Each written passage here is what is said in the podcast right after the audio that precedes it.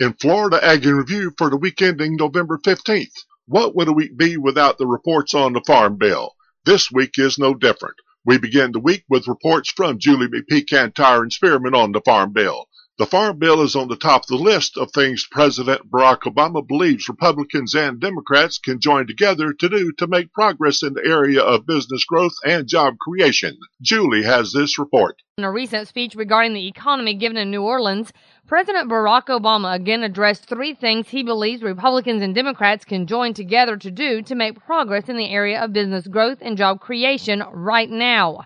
The Farm Bill was first on his list. President Obama said Congress needs to pass a farm bill that helps rural communities grow and protects vulnerable Americans. And there is no time like the present with the House and Senate scheduled to both be in session before taking a Thanksgiving break starting November 22nd, and not likely to return until December 9th for another two week session before an expected December 20th departure for the Christmas and New Year's holidays. The farm bills that have been approved by the House and Senate will continue to be valid after the first of the year since the congressional session continues. But of course, with the 2008 Farm Bill already officially expired, there are several programs that will end at that date, so therefore the pressure remains on to finish a farm bill by the first of the year. And back to President Obama's to-do list, Fixing our broken immigration system was the second item mentioned, which he said would be good for our national security and economic security. According to the president, immigration reform would grow our economy by $1.4 trillion over the next two decades and shrink our deficits by nearly $1 trillion. He says there's no reason both parties can't come together and get immigration legislation passed this year. Finally, the president talked about a responsible budget that sets America on a stronger course for the future. Congress has until January 15th to figure out how to fund the government for the remainder of the fiscal year. That's when the continuing resolution that currently funds the government will expire. A budget conference committee is trying to figure out an overall budget plan that would provide a framework for the new continuing resolution. That committee is supposed to finish its report by December 13th. Tyron discusses a question that is on everyone's mind. Can a farm bill be completed this year? Will Congress get a farm bill finished this year? That's a big question right now. The House has been out this past week, but both chambers are scheduled to return this coming week and work until November the 22nd when they'll take a Thanksgiving break, and congressional aides have said they are likely to be out of the session for two weeks. That schedule would mean members would return on December the 9th for another two-week session before they're expected to depart on December the 20th for Christmas and New Year holidays. Congress has until January the 15th to figure out how to fund the government for the remainder of the fiscal year or face another government shutdown. All of this while the Farm Bill is being worked on. The proposals for the Farm Bill must be put together between the House and the Senate, and committees are working on that. The proposals for compromise between the House and Senate then have to be scored by the Congressional Budget Office, and that will take some time, according to the chairman of the Senate Ag Committee, Debbie Stabenow. So now it's a good question of whether they'll make any deadlines before the end of the year and get a five year farm bill, which farmers are hoping that will happen. And Julie finishes off the Farm Bill reports. It is no secret that passing a new farm bill has been a struggle for the past couple of years. And Farm Bill Conference Committee member Mike Rogers from Alabama believes it is important to get this year's farm bill right, saying it could be the last one that passes for decades. Well, farm bills usually pass every five or six years, but passing a new farm bill has been a struggle for the past couple of years. U.S. Congressman for Alabama Mike Rogers is part of the Farm Bill Conference Committee, and according to the Anniston Star, he wants to get this year's farm bill right, saying it could be the last one that passes for decades. In the conference committee, Rogers says he thinks future farm bill debates will only become more partisan. Rogers predicts that this final farm bill vote will contain around $20 billion in total cuts to farm assistance over 10 years. Indirect payments to most farmers growing certain crops and put more money into crop insurance programs designed to help farmers during bad times. He says it's not politically realistic to expect to get rid of subsidies or do away with SNAP, but he is part of a delegation that would like to see the two programs separated, so their debates can also be separate. You can hear more in-depth interviews on the Farm Bill on our website at southeastagnet.com. We move from the Farm Bill to energy. Energy expenses often take up a large portion of a farmer's input cost, but Mark Leitman, Director of Business Development and Marketing for the Propane Education and Research Council, or PERC, says they have incentives available for farmers wanting to try a less expensive option, propane. When you talk input costs for our farmers, a large portion of that is often dedicated to energy expenses. But Mark Leitman, Director of Business Development and Marketing for the Propane Education and Research Council, or PERC, wants farmers to know that there is a less expensive option propane. Propane engines can help farmers pump water, power electrical generators, even power vehicles or forklifts on the farm. But in particular, for irrigation, you can quickly save a lot of money on fuel costs by converting some diesel powered pumps or even electrical powered pumps over to propane. Use a domestically produced uh, American made energy in propane. It's clean burning and it's cost effective and save some money immediately. And Leitman adds that in addition to the short and long term cost savings and environmental benefits, they're also offering further incentives for farmers. We're kind of trying to reintroduce them into the farm. We're trying to encourage farmers take an engine, try it, tell us how you your experience went. We we are willing to give you some money for doing that. We have something called the Propane Farm Incentive Program. At agpropane.com, you can learn the details and apply in seconds. But basically, a farmer can get up to $400 per liter of engine size, and that incentive is paid up front as a rebate.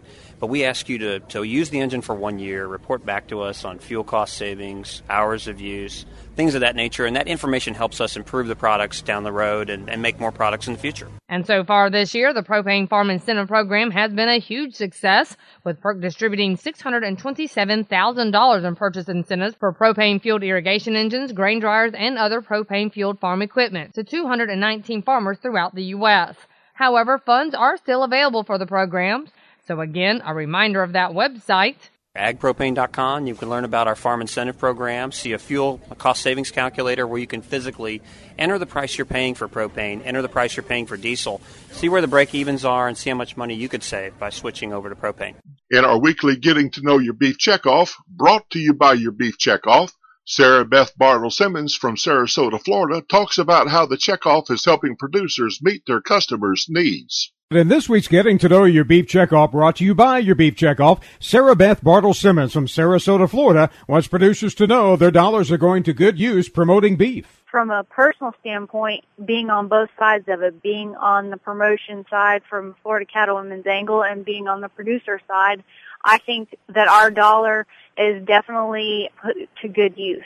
You know, we all know the research aspects and those are very important in terms of developing new meat cuts so that we can position ourselves in different price levels to consumers. Sarah Beth, who is president of the Florida Cattlewomen's Association, said the beef industry must meet their customers' needs. We have to make sure that we have a safe, healthy, nutritious product and that we are providing to them a product that they feel confident feeding their family and that also can meet their pocketbook every day. Get to know your beef checkoff at mybeefcheckoff.com, funded by the Beef Checkoff. On this Veterans Day, Florida's Commissioner of Agriculture Adam Putnam talks about Operation Outdoor Freedom, a special program that honors men and women who were injured while serving in the U.S. military. I'm talking with Florida's Commissioner of Agriculture, Adam Putnam. You created Operation Outdoor Freedom, a special program that provides for men and women who were injured while serving our country to hunt, fish, and enjoy other recreational opportunities in Florida state forests. Would you give us an update on the program, Commissioner? This past season, we invited wounded veterans to join us for deer, turkey, quail, and hog hunts, as well as both fresh and saltwater fishing excursions. We partnered with the Southwest Florida Water Management District to host our first gator hunt and another of our partners, the Florida Fish and Wildlife Conservation Commission, has waived licensing fees for all hunting and fishing events for disabled service members. If you want to learn more about how you can be a part of this program or support our efforts, visit OperationOutdoorFreedom.com. That's OperationOutdoorFreedom.com. All funding for Operation Outdoor Freedom is generated through private donations. Thanks, Commissioner Putnam. For Commissioner Spotlight, I'm Frost Burke. The link for Operation Outdoor Freedom is available in the Florida Commissioner's Report section of our website, southeastagnet.com. In an effort to stay connected with consumers, the Beef Checkoff is making some changes to its marketing direction. Ashley Hughes with the Florida Beef Council looks at how they will be targeting a specific demographic. We told you recently that the Beef Checkoff was making some changes to its marketing direction and sharing the beef message. Ashley Hughes with the Florida Beef Council said the efforts will move more towards a digital landscape. Which is going to be a really interesting project. They are looking at more digital marketing into the way that they're going to share beef's message about nutrition, about health, about research and to really create an avenue for consumers to share and ask questions about beef. She said what they're hoping to do is target a specific demographic. Specifically, the older millennial parent. I know this seems like a very select group of people, but really this single demographic is the largest and the most connected generation that anybody's ever seen. By the year 2020, their spending habits are going to hit $1.4 trillion a year. And these millennials are going to be making beef buying decisions for the rest of their lives. So if we can impart our knowledge upon them now, if we can train them now, give them positive beef information now, this is something they'll carry on through their lives and also pass along to their children. Ashley said the beef industry is trying to stay connected with consumers. We want to be where they are. And consumers, especially the millennial generation, are online, whether it be through social media, through Facebook or Twitter, through websites, through blog posts. We have to be where they are in order to reach them. They may be out and about in the city, but the one place that everybody is is online, and we have to be where they are. To learn more, just contact the Florida Beef Council office in Kissimmee.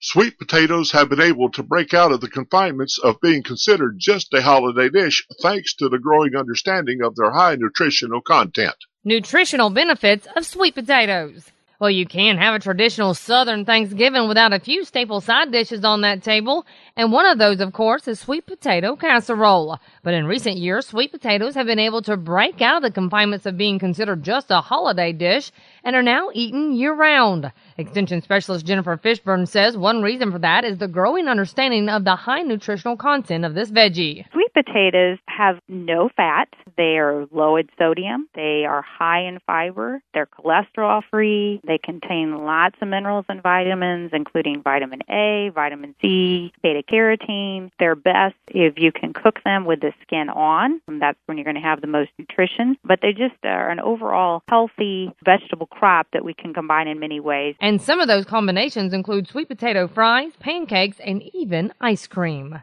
Farming has changed over the years. This week, Everett Griner closes out a report explaining how new methods have improved farming. I watched a cotton harvester stirring up the dust recently. Notice now I said cotton harvester. We don't pick cotton anymore. This machine rolled it into a big round module, wrapped it in plastic, and gently laid it on the ground to be picked up and hauled to the gin.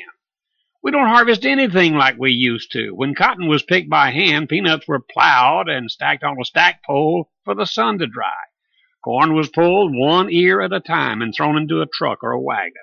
That's all was done by hand.